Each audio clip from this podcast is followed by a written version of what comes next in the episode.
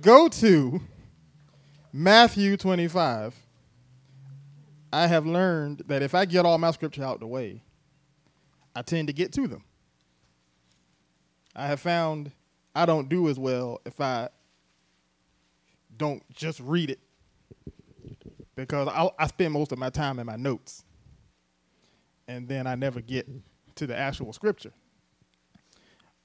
And I've said this before the primary, the best practice when reading a scripture, especially in the middle of a chapter, is to go back to the beginning and read the whole chapter. And sometimes you've got to read multiple chapters getting up to that point, especially when you see a whole lot of red, because Jesus isn't talking in chapters and verses. Sometimes Matthew 25 is actually continuing on from Matthew 24. And what you want is the mind of Christ about a subject. You don't just want information on that particular verse or chapter. You don't just want to take something out of context. You want what is Jesus actually talking about? Pastor Dan has done a masterful job in Matthew 25 recently. And the beautiful thing about the word is that it is alive and it speaks to multiple situations in multiple ways out of the same verse. So we're going to go back into Matthew 25, only briefly, and we're going to pull something out of it that adds to what she preached, but it goes a slightly different direction. Because we're talking about transforming church culture. And what I'm interested in, and I got to switch arms. What I'm interested in is what is Jesus' mentality where the church and the culture of the church is concerned? Because he did not establish a religion. And so much of our culture as the body of Christ is based on religious practices that have existed for centuries before we were even on the scene. And very early in the church, religion was the primary and still is the primary tool used by the devil to have a hand, to have a voting right in how the church moves. Because the church came under opposition by culture from day one. Because here these apostles are coming out and they're preaching what is heresy to the religious order of the day. And they're preaching it in a, in a nation and in an empire that's a devil worshiping pagan nation. They were not popular. Their lives were at risk. Many of them were murdered. We know this. We know the history. If you don't, you should learn the history of your church. Many of them lost their lives, their families, their homes, their businesses, and everything just for following this Christ. And when you're going through that kind of persecution for a long enough period of time, there's a strong temptation to dial it back a little just so you can survive. And many of the things that we take for granted as being part of the Christian culture were survival methods. They had to go underground, they had to blend with other practices and other things in order to preach the gospel without risking their lives. Not all of it's bad, but you have to know the origin of a thing and the purpose for a thing because you can take things for granted just because when you came into the church, this stuff was just how we did it. I mean, even Christmas is a is a survival mechanism. It's it it was the Christian's way of celebrating Christ during a winter festival that worshiped the devil. Because you weren't allowed to preach Christ. So to appear to be participating in the winter solstice festival, they created a secret worship of Christ. And it wasn't until Christianity became legal that Christmas became legal. But that's why we celebrate Christmas in the winter as Jesus' birthday, even though he most likely was not born in the winter. Because that's when everybody was celebrating something. And the Christians chose to hide their worship of Christ in the pagan rituals, which is why you have things like Christmas trees and wreaths on your door and bulbs and, and various other um, trappings of the holiday that aren't bad. I'm not saying they're pig. You know, one time dad heard that message and threw our Christmas tree away. I'm going to talk about you, dad. You know, they had to go back.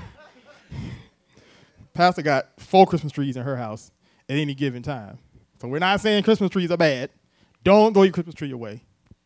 But it's good to know that uh, some things are, that are we take for granted as Christian were cultural ad- adjustments. And a lot of things that we take for granted as Christian today have the same spirit. They're cultural adjustments. Easter is another one of those holidays. Easter is traditionally a Christian holiday, but it has it does not have Christian origins. It's a it's a pagan fertility holiday, which is why you have things like bunnies and eggs as the primary symbols because bunnies are incredibly fertile. And it's a fertility holiday. A pagan fertility holiday. But it's close to Passover. So the Christians said we can celebrate the resurrection of Christ in the same season and they won't mess with us. So that's what they did. They would take the pagan holidays and bring Christ into it so that they wouldn't die for celebrating Christ on the actual times when they would, because they knew when Jesus' birthday was. That wasn't secret. But you couldn't make a holiday back then unless the emperor allowed you to. So you went with the flow of the culture. Then we, then we established Christian nations in the West, and we just stick with the tradition. Nothing wrong with that tradition. Nothing wrong with the tradition, but you have to see a pattern. That church culture often follows the world's culture. I done taught, and I still ain't read Matthew 25. Go to verse 14. I'm not going to read the entire thing. I'm just going to give you the cliff notes because you should know it by now. For the kingdom of heaven is as a man traveling into a far country who called his own servants and delivered unto them his goods. And unto one he gave five talents, to another two, and to another one, to every man according to his several ability. So he delivered unto his servants his goods according to their ability. So he determined how much of his goods they could steward at that point. But the master's goal was to increase their stewardship, to increase their ability. And the Lord said this to me.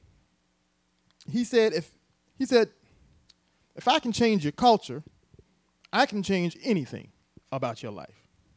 Because everything about your life was given to you by a culture you accepted. Most of the time, it's subconscious. Most of the time, it's not even a conscious decision. It's just this is the world I'm, that's around me all the time. These are the beliefs that I accept. We, we defined culture last week. These, these, these are how I view the world, and these are my responses to that view. And a lot of times, you have deep rooted allegiances to things that have affected your ability to steward what God has given you. And you're not aware of it because it's cultural. And the devil has always used culture as a way to control the children of God. And until we are able to accurately, objectively audit our culture, and by our culture, I mean our personal culture, the things that we believe that we don't know why we believe them. A good indicator of culture is something that you take to be true with very little research. If you didn't personally de- come to that conclusion on your own, you might just be following the predominant culture that you grew up around or that you're in. Even if you come you grew up in a Christian home. I see this with children, especially this generation. You know, when I was a teenager, I went through a phase. Well, I was I was a little I was late teens, early 20s, for about three or four years, I'd say, from about 17 to 20 to 21. I went through a phase where I questioned everything. I went through a I don't know if this Bible stuff is true phase. Now, I was still playing every ser- every service. I was still teaching new members class. I was still functioning in the church. But in my heart, I was on a journey to find out if any of this stuff was true. Nobody knew but me and God. But I went through a phase of questioning the Bible for myself because I had only known the word. All my friends had been handpicked based on their supposed commitment to God. All the places I could go growing up was chosen based on whether or not it was of the devil or of God. All the music I could listen to was chosen for the same by the same criteria. How I dressed, how I talked, what I watched on TV. My whole life had been controlled by my parents for the sake of making me usable for the kingdom of God. That's the job of a parent. So I don't fault them for that. But after going through that for about 17, 18 years, you think you know stuff. You know? And it wasn't a rebellion. It wasn't like I don't believe this stuff, I'm out, but I'm broke, so I'm, I'm going to pretend, like some kids. Some of y'all wouldn't be here if you had money your own. Maybe not in this room, but I'm looking in the camera. Some of y'all wouldn't be here if you could afford not to be here. And parents, listen to me, you need to be aware of that. Because participation without commitment is more dangerous than no participation at all.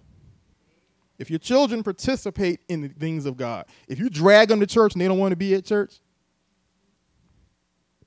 I don't have time to get into that. You're not doing them any favors. And you're not doing yourself any favors. What you need to be doing is, is getting wisdom from God on why my child is not adapting or changing, I should say, transforming. Because you can adapt and not transform. You want your child to fall in love with Christ for themselves. That if you stop coming to church, they'll still come. That's when they've taken the reins of their own spiritual development. And participation can mask that because I was in everything. I was the model young person in church. There was no church in the country you could put me in. I couldn't fit right in. Youth group, no problem. Stand in the pulpit, no problem. I preached my first message at 17 years old. And I did a good job. But in my heart, I was on a journey to figure out if I really believed this stuff or if this was just all I knew. And it took me a few years of questioning God for myself. And you know what? He answered all of those questions.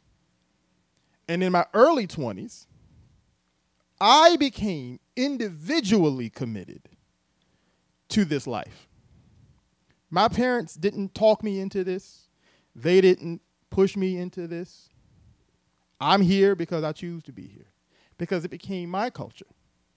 It's my prayer life, it's my study life, it's my giving, it's my sowing, it's my tithing, it's my commitment, it's my it's my relationship with God, it's my fellowship with God. It's not a continuation of what I was made to do as a child. And as a child, parents, you can require your children to do things that are spiritual. Because at different points, they don't know what they want to do you got to give them something to do. And and as they participate, you mark whether their character is devol- is evolving or whether it's resisting, and then you pray accordingly. That's a little bit of wisdom for you. But I went there to say this. It was my responsibility to change my personal culture to match the culture I was around. So much to the point that when the culture I was around began to veer away from the word, I had the strength of character to challenge it with the word because I had been in the word for myself. So when I began to observe things that were broken in the church, I knew what side to stand on, and I was willing to stand on it by myself. That's how you get a whole Christian. Because I've I've seen a trend in the church, not not just not just rapture, but the church as a whole, where we look for where everybody else is going. And we apply value to it by how how it stirs us emotionally. And if your relationship with God and your commitment to, to the culture of the kingdom is primarily based on how it stirs you in your feelings, you don't have a strong foundation. This has got to be something you do because it's just right, not because you feel anything. You can go a whole year of consistent prayer and study and not feel a thing. Will you go two years? You got to get to the point where you stop looking for a feeling. You have to get to a point where this is, it's not what I do, it's who I am. And I don't, you get to a point where you become solid in certain things that can be unchangeable in you. Then you can evolve into greater levels of that.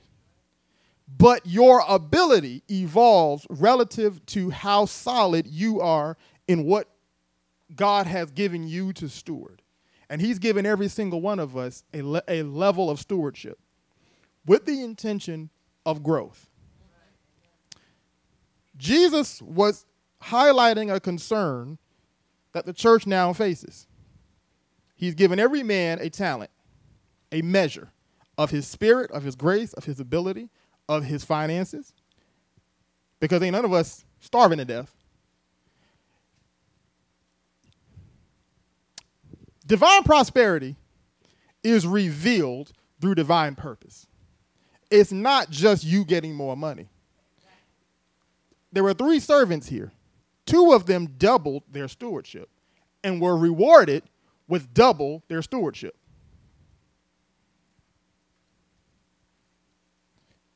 The other did nothing with his stewardship but didn't take anything from the master either. He just gave back what he was given. And in his mind, that was the best thing for him to do because he had a culture that told him, I can't do what you've given me to do. So here you go, give it to somebody else. And the master's purpose for giving him a talent was not to get more out of him, but to get more to him.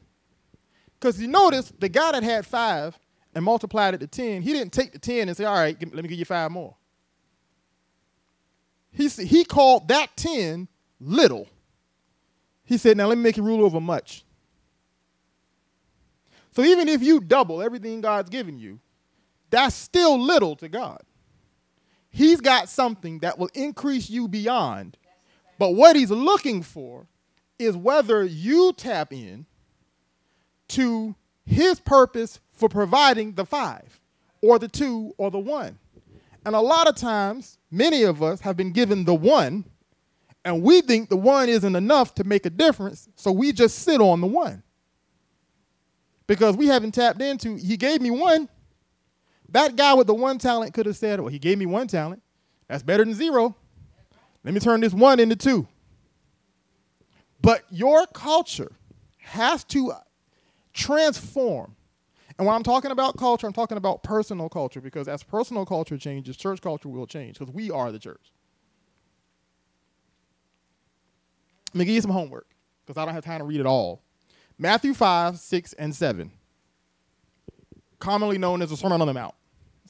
It's Jesus' famous Sermon on the Mount you need to spend some real quality time in Matthew chapter 5, 6, and 7. Let's go. Most of Matthew is Jesus preaching, most of it is red. let's go to Matthew chapter 7.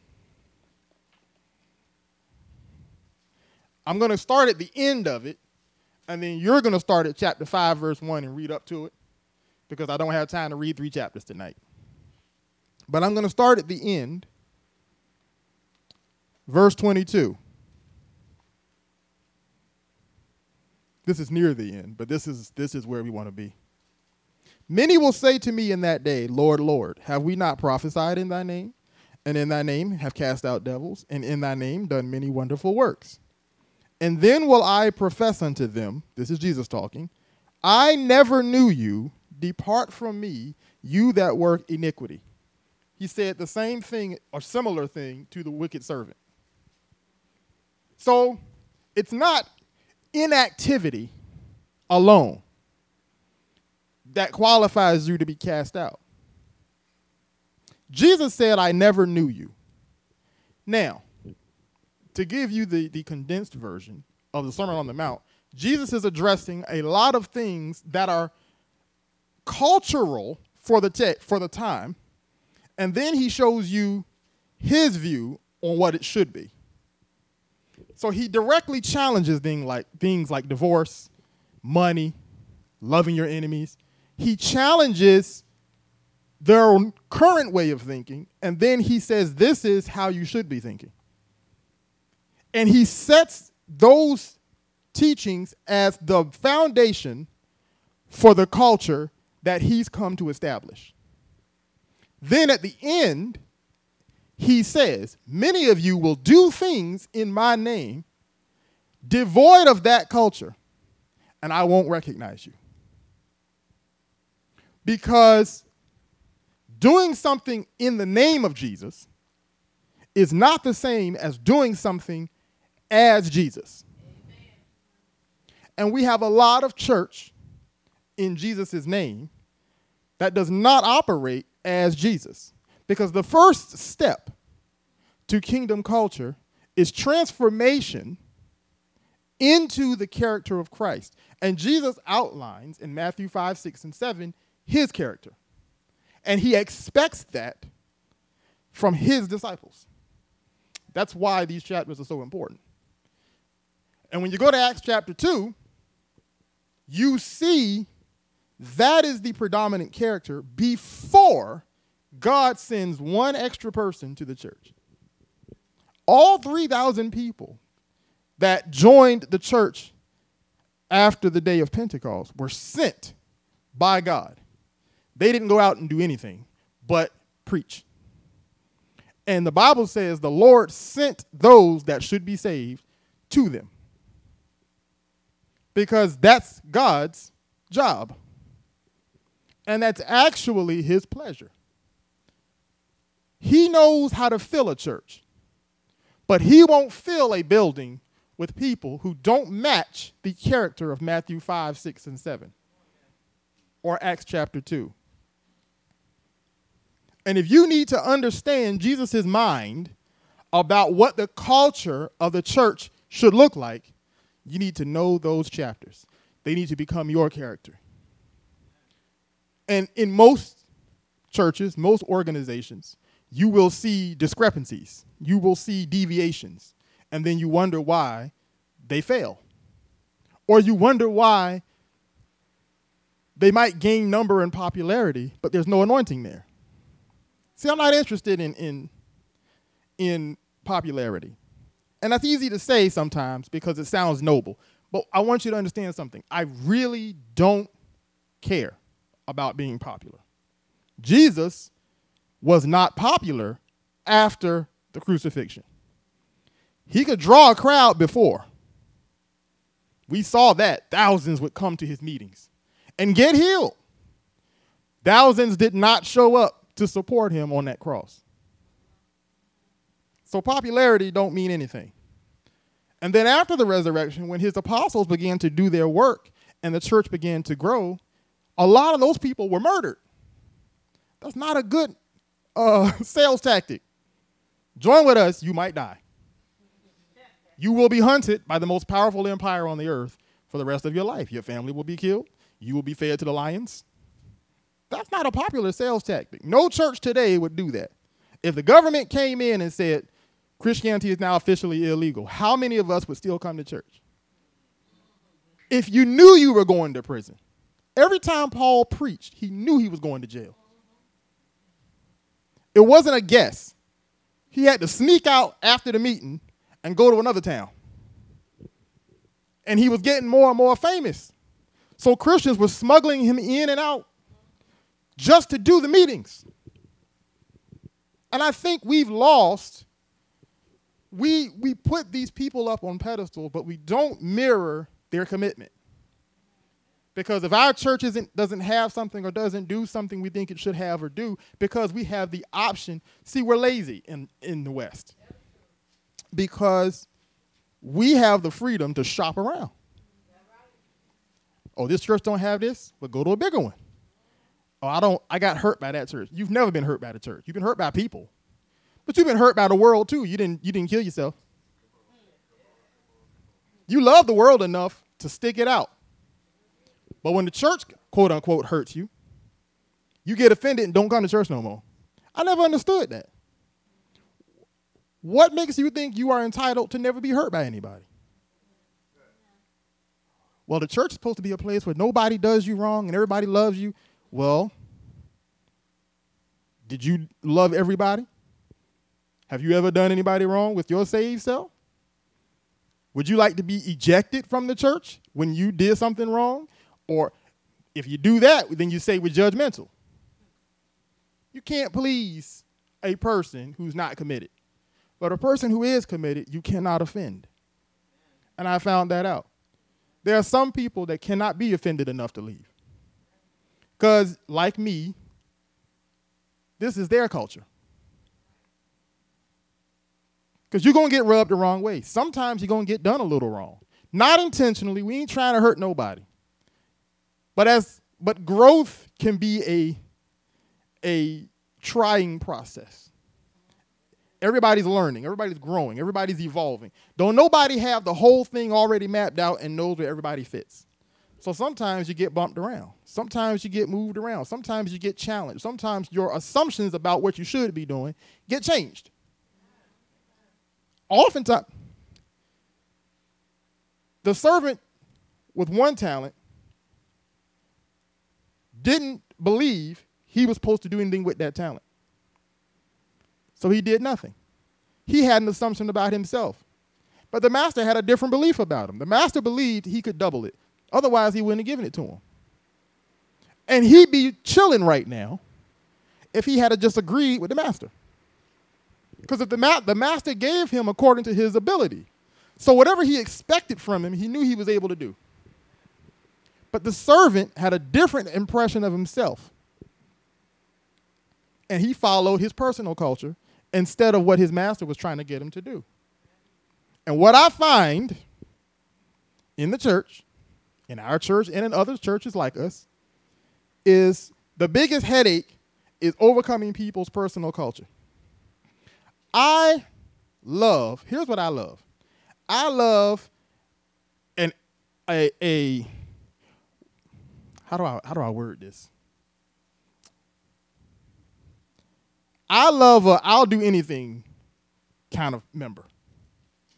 Doesn't mean you can do everything.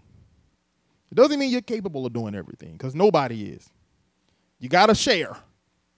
Sharing is important. but I love uh, if you ask, I'll give it my best. Because that heart, that heart puts you in a position where God can maneuver you into various growth patterns and growth cycles and growth opportunities. And you might start out doing one thing and end up doing something completely different. When I, I told my story before, when I joined the band, I didn't even have a keyboard. I was just a setup guy. I showed up before everybody else did. Mind you, nobody in the band were good musicians. They didn't have no experience. Won't nobody making no money. It won't like this was an opportunity to be around celebrity. This was nothing. Everybody was trash. And I was setting up for trash musicians. I was setting their drums up. I was setting the keyboards up, I was setting the guitars up, and then I would just sit back and watch. I didn't have a keyboard to play. Then I got a keyboard to play and couldn't play it. So I stared at it. For months, I stared at it. And I'm the pastor's son. And he's running the, the rehearsal. And he wouldn't even let me touch the keyboard that's sitting there. Anybody, anybody playing it. I'm just looking at it. And it wasn't like he was waiting for me to get good because nobody was good. But I didn't complain. I never complained. Got a little antsy sometimes because you want to get involved. You're showing up. We were doing two rehearsals a week and weren't even playing. We were showing up twice a week, all night, because back then dad believed in all nighters. Rehearsal started at seven and end at school. and I was still in school. And, and you just go home when he was done. And you know how long winded us Davis men can be. And he's in a room full of people that can't play no instruments very well. So you got to work all that out. But I didn't complain. This is where I could be. Now it's my band. I can do what I want. And I've made an entire career out of music. An entire career out of it because of submission. I never asked for any kind of a position. I just wanted to be used. Now, let me segue a little bit. Jesus is talking about in Matthew 7. He said, I don't rec- he said, I will not recognize some of the people who call me Lord. So recognizing Jesus as Lord is not a criteria. It's important, but that ain't gonna do it. He said, That's not what gets you into the kingdom of heaven. He said, casting out devils, not, not that's not gonna get it. You're going to stand before him and think because you cast out devils that you were doing the work. But you have to understand something about Jesus. He's looking into the future. See, it's devils right now. But in the kingdom of heaven, ain't no devils. So, how will you be qualified in the kingdom of heaven when ain't no more devils to cast out? What, what, where will he place you when ain't no more preaching to be done? Did you ever think about that? See, you're you're in 2023. He's in eternity. And your whole culture is centered around having something to do that gets you exposure or gets you opportunity for what you think ministry is. But that's not how Jesus thinks, because this is just a, a, a, small piece of time. He's in eternity. What does your eternal destiny look like? See, Jesus knows a little secret that he's been trying to preach to us for the last 2,000 years. There's only one guy getting into heaven, and that's him. You don't get into heaven, he does. If you look like him, you get in. If you look like you, you don't. You can do everything you want in his name. But the reason he won't recognize some people is because they don't look like him. Because he picked the character that qualifies for his kingdom. Now, it begins with born again, but it ends with transformation. And this needs to be preached again because preaching is an industry. Church is an industry, and it's not hard to get into. You get yourself a nice podcast mic, the right filter, the right pair of glasses, a goatee, and a comfortable enough couch with the right camera, and you can go to work in the ministry business. And there's a lot of people doing it. You learn the right moves, you get the right phrases, you play the right chords on the right guitar, and you can get into the ministry business. See, I grew up in the ministry business. So I know the ministry business. Now, I was blessed to be around real men and women of God who were anointed and called. But I saw a few that just knew the business. And you eventually you'll learn the difference. Eventually you'll see it, but it's hard for most people to tell. Sometimes they mingle with the anointed and called. And they ride the status. And you'll think a person's anointed because people fall out when they pray. But y'all remember when Moses was standing in front of Pharaoh and turned the rod and, and God turned the rod into a serpent? What did Pharaoh's sorcerers do? They did the same thing. People can fall out for all kinds of reasons. They, fall, they fell out for Michael Jackson. I want, I want the Holy Ghost. The ministry is a business, and it's coming for our generation. It's coming strong in this generation because it's never been easier to get into it. See, it used to be back in the day, it cost you a little something. If you was going to even pretend to be a preacher, you had to you had to get on, you had to get a car and drive all over the country and set up tents and have a band and pay people. And it was time consuming and it was intensive. And if you were a fraud, a lot of times it wasn't worth the time. If you didn't make enough money in that first year, it wasn't even worth it. So you go do something else. You go be an accountant or something. But nowadays, you can do it at your leisure. You can get off work, clean yourself up, get on Instagram or get on TikTok, shoot yourself some content, and call yourself whatever. And people will follow, people will like, people will engage because they're hungry and they're desperate and they're looking for anything that sounds good. I'm extremely critical of whoever I listen to. The Lord gave me an instruction to get on social media because I've never been on a social media guy. Anybody that knows me knows that's not who I am. Uh, he said, I know it's not who you are, but it's who I want you to be. So I have to do it. But it is not a personal goal of mine. This is 100% obedience. I want you to know.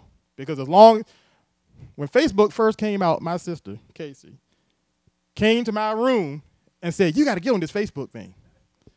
And I started a Facebook profile and never did anything with it. And it's funny that she would be the one to bring it up because they've had so much success with social media. I don't know where to start, but I have to be obedient. I'm going to do it. I'm saying it out loud on camera so that now I have to do it. I ain't got no excuses. Y'all have heard me do it. So if you don't see me on Instagram, I'm disobedient. But I want you to know this is not my personality. I'm not a I got to be on camera guy. And some people are. God made people that way. He didn't make me that way. I've never liked cameras. I just I enjoy a good conversation, but I'm not the person that I, I I'm not a good actor. I can't turn it on and off. If you just put a camera on me and whatever I'm doing, that's what you're gonna get. I'm I'm this way from the time I wake up to the time I go to bed. There's no switch. But there's a lot of guys that are good at it. And they're so good at it, you think they're anointed. And they ain't got no anointing on them. And if you're not very critical, see, here's the thing I value good preaching, but I put it in its proper place. It's always a supplement to what the Lord is saying to me. It's never going to replace it. It's like I take a lot of protein because I'm working on bodybuilding. So you got I got to get like 220 grams of protein a day. That's a lot of meat. That's a lot of food. I can't eat that much food. So I take protein supplements to get about 100 grams, and then I can eat the rest because that's a reasonable amount of food. But a supplement is not a whole meal. It's not going to have all the other nutrients in it. It's just a supplement. It focuses on a particular nutrient you're trying to get in a higher dose than everything else you need. And then you got to get the rest from what we call whole foods. So I eat a lot of chicken, a lot of fish, a lot of turkey. Because I have to get all the other stuff that comes with the whole food, not just protein. Otherwise, your body will get out of balance and you'll still be unhealthy. Well, if I have one criticism about Christian media, and I'm telling this to y'all because we own media too, Rapture is on media. It's in the media. That's a weird way to put it. I'm sounding old when I say stuff like that. We own media. we are in the media. you know. I, I, sometimes you have moments of objective clarity where you like, that was a real old way to say that. And nobody say it like that. we are in the media. But let me tell y'all something. Now I'm looking in this room and, and I'm still Pastor DJ, so I can say this. Two weeks ago, Pastor Dana talked about money And this room was full of people. She said, I'm going to show y'all how to save money. And we was full because we didn't broadcast it. You had to be here because she said, I don't know if I'm gonna broadcast it. I don't know if I'm gonna live stream it. So it, it, you, if you, you might miss it unless you come here. And everybody came. And I'm not salty about that. I'm not. But it does seem a little interesting that when people have options, they stay home. It's raining. Well, I'm, it's raining on my house too. It rained for me. I'm not yelling at anybody. I'm not angry. When you see me on Sunday, I'm going to love you like I always do. But I find it interesting. One of the things about media, especially in this day and age, is that it's passive. It doesn't cost you anything to sit home and look at a screen. You do that all the time. Passive interaction with the kingdom of God is not interaction with the kingdom of God. It's a good supplement if you're home on a Tuesday and we're not having church. But when you get up and you schedule your day and you decide I'm gonna put on my good shoes and I'm gonna wash my face, I'm gonna do my hair, I'm gonna put a little makeup on, I'm gonna get in my car and I'm gonna drive to church, that is a sacrifice. Because you don't have to do it, but you make your interaction with the kingdom valuable enough to be worth that inconvenience. Sometimes we have issues that keep us away. I understand that. I'm not judging anybody if you have something that keeps you away periodically. You got to do what you got to do. But if you have a culture, remember, we're talking about culture. I'm looking at cultural things. I'm going to pick apart every aspect of our life to find where the devil has infiltrated us with his culture. If you have a culture that values convenience, I ain't gonna never see you on a Wednesday night. And it shouldn't be that way. It's inconvenient for me too. I could do this over a live stream. I could Facebook Live and sit on my couch and do this. But I get up, I put on a jacket, I come out here to see 15 people when we got more than 15 people. Am I fussing a little bit, Pastor Diana? Okay, that's fine. We have to get back to what to value. Because our values diminish over time. You get comfortable, you get a little older, and suddenly you start telling yourself, I can stay home more than I used to. They, they, they know my heart. I know your heart. Your heart is revealed by your action. Don't believe me? Jesus said in verse 15 of Matthew chapter 7 Beware of false prophets, which come to you in sheep's clothing, but inwardly they are ravening wolves. He said, You shall know them by their what? By their fruit. Verse 17 Every good tree bringeth forth good fruit, but a corrupt tree bringeth forth evil fruit. I'm not calling you evil and corrupt. I'm just making the point that your heart is revealed by your actions, not your previous actions. If you have a difficulty or an issue that we can help you with, ask for some help. Don't, don't ride on your previous commitment. Because if you breathing, you breathing God's air. You want to be done? You want to be old enough to be done living? Then die. Was that was that was that good enough? Did I say that one? Because we use these things. Somewhere your granddaddy told you that when you hit 60, you're supposed to slow down. And you made that your culture. So now when you hit 60, you slowed on down. You come to church once a month. You used to come every week. You got the same car. You ain't doing nothing on Sunday morning. But your granddaddy planted a seed in your mind when you was a kid, and you brought that to the church. You told God, this is my culture, this is how I do. But when you call on him, he don't tell you how old he is. He don't say, look, you should have got me back in Genesis, man. I was I was fresh back then, but it's been 6,000 years. He don't tell you how old he is. You expect God to be on all the time, every day. You sing songs about it. You see every song you know, he's an on-time God. He's always there. We got a million songs about the dependability of God, and we the most independent, we're the most undependable people. I'm not angry. I'm focused because I want this church to grow, not just in number, but in character. And the character of the kingdom has to return. We used not to be like this. When we had less, we did more.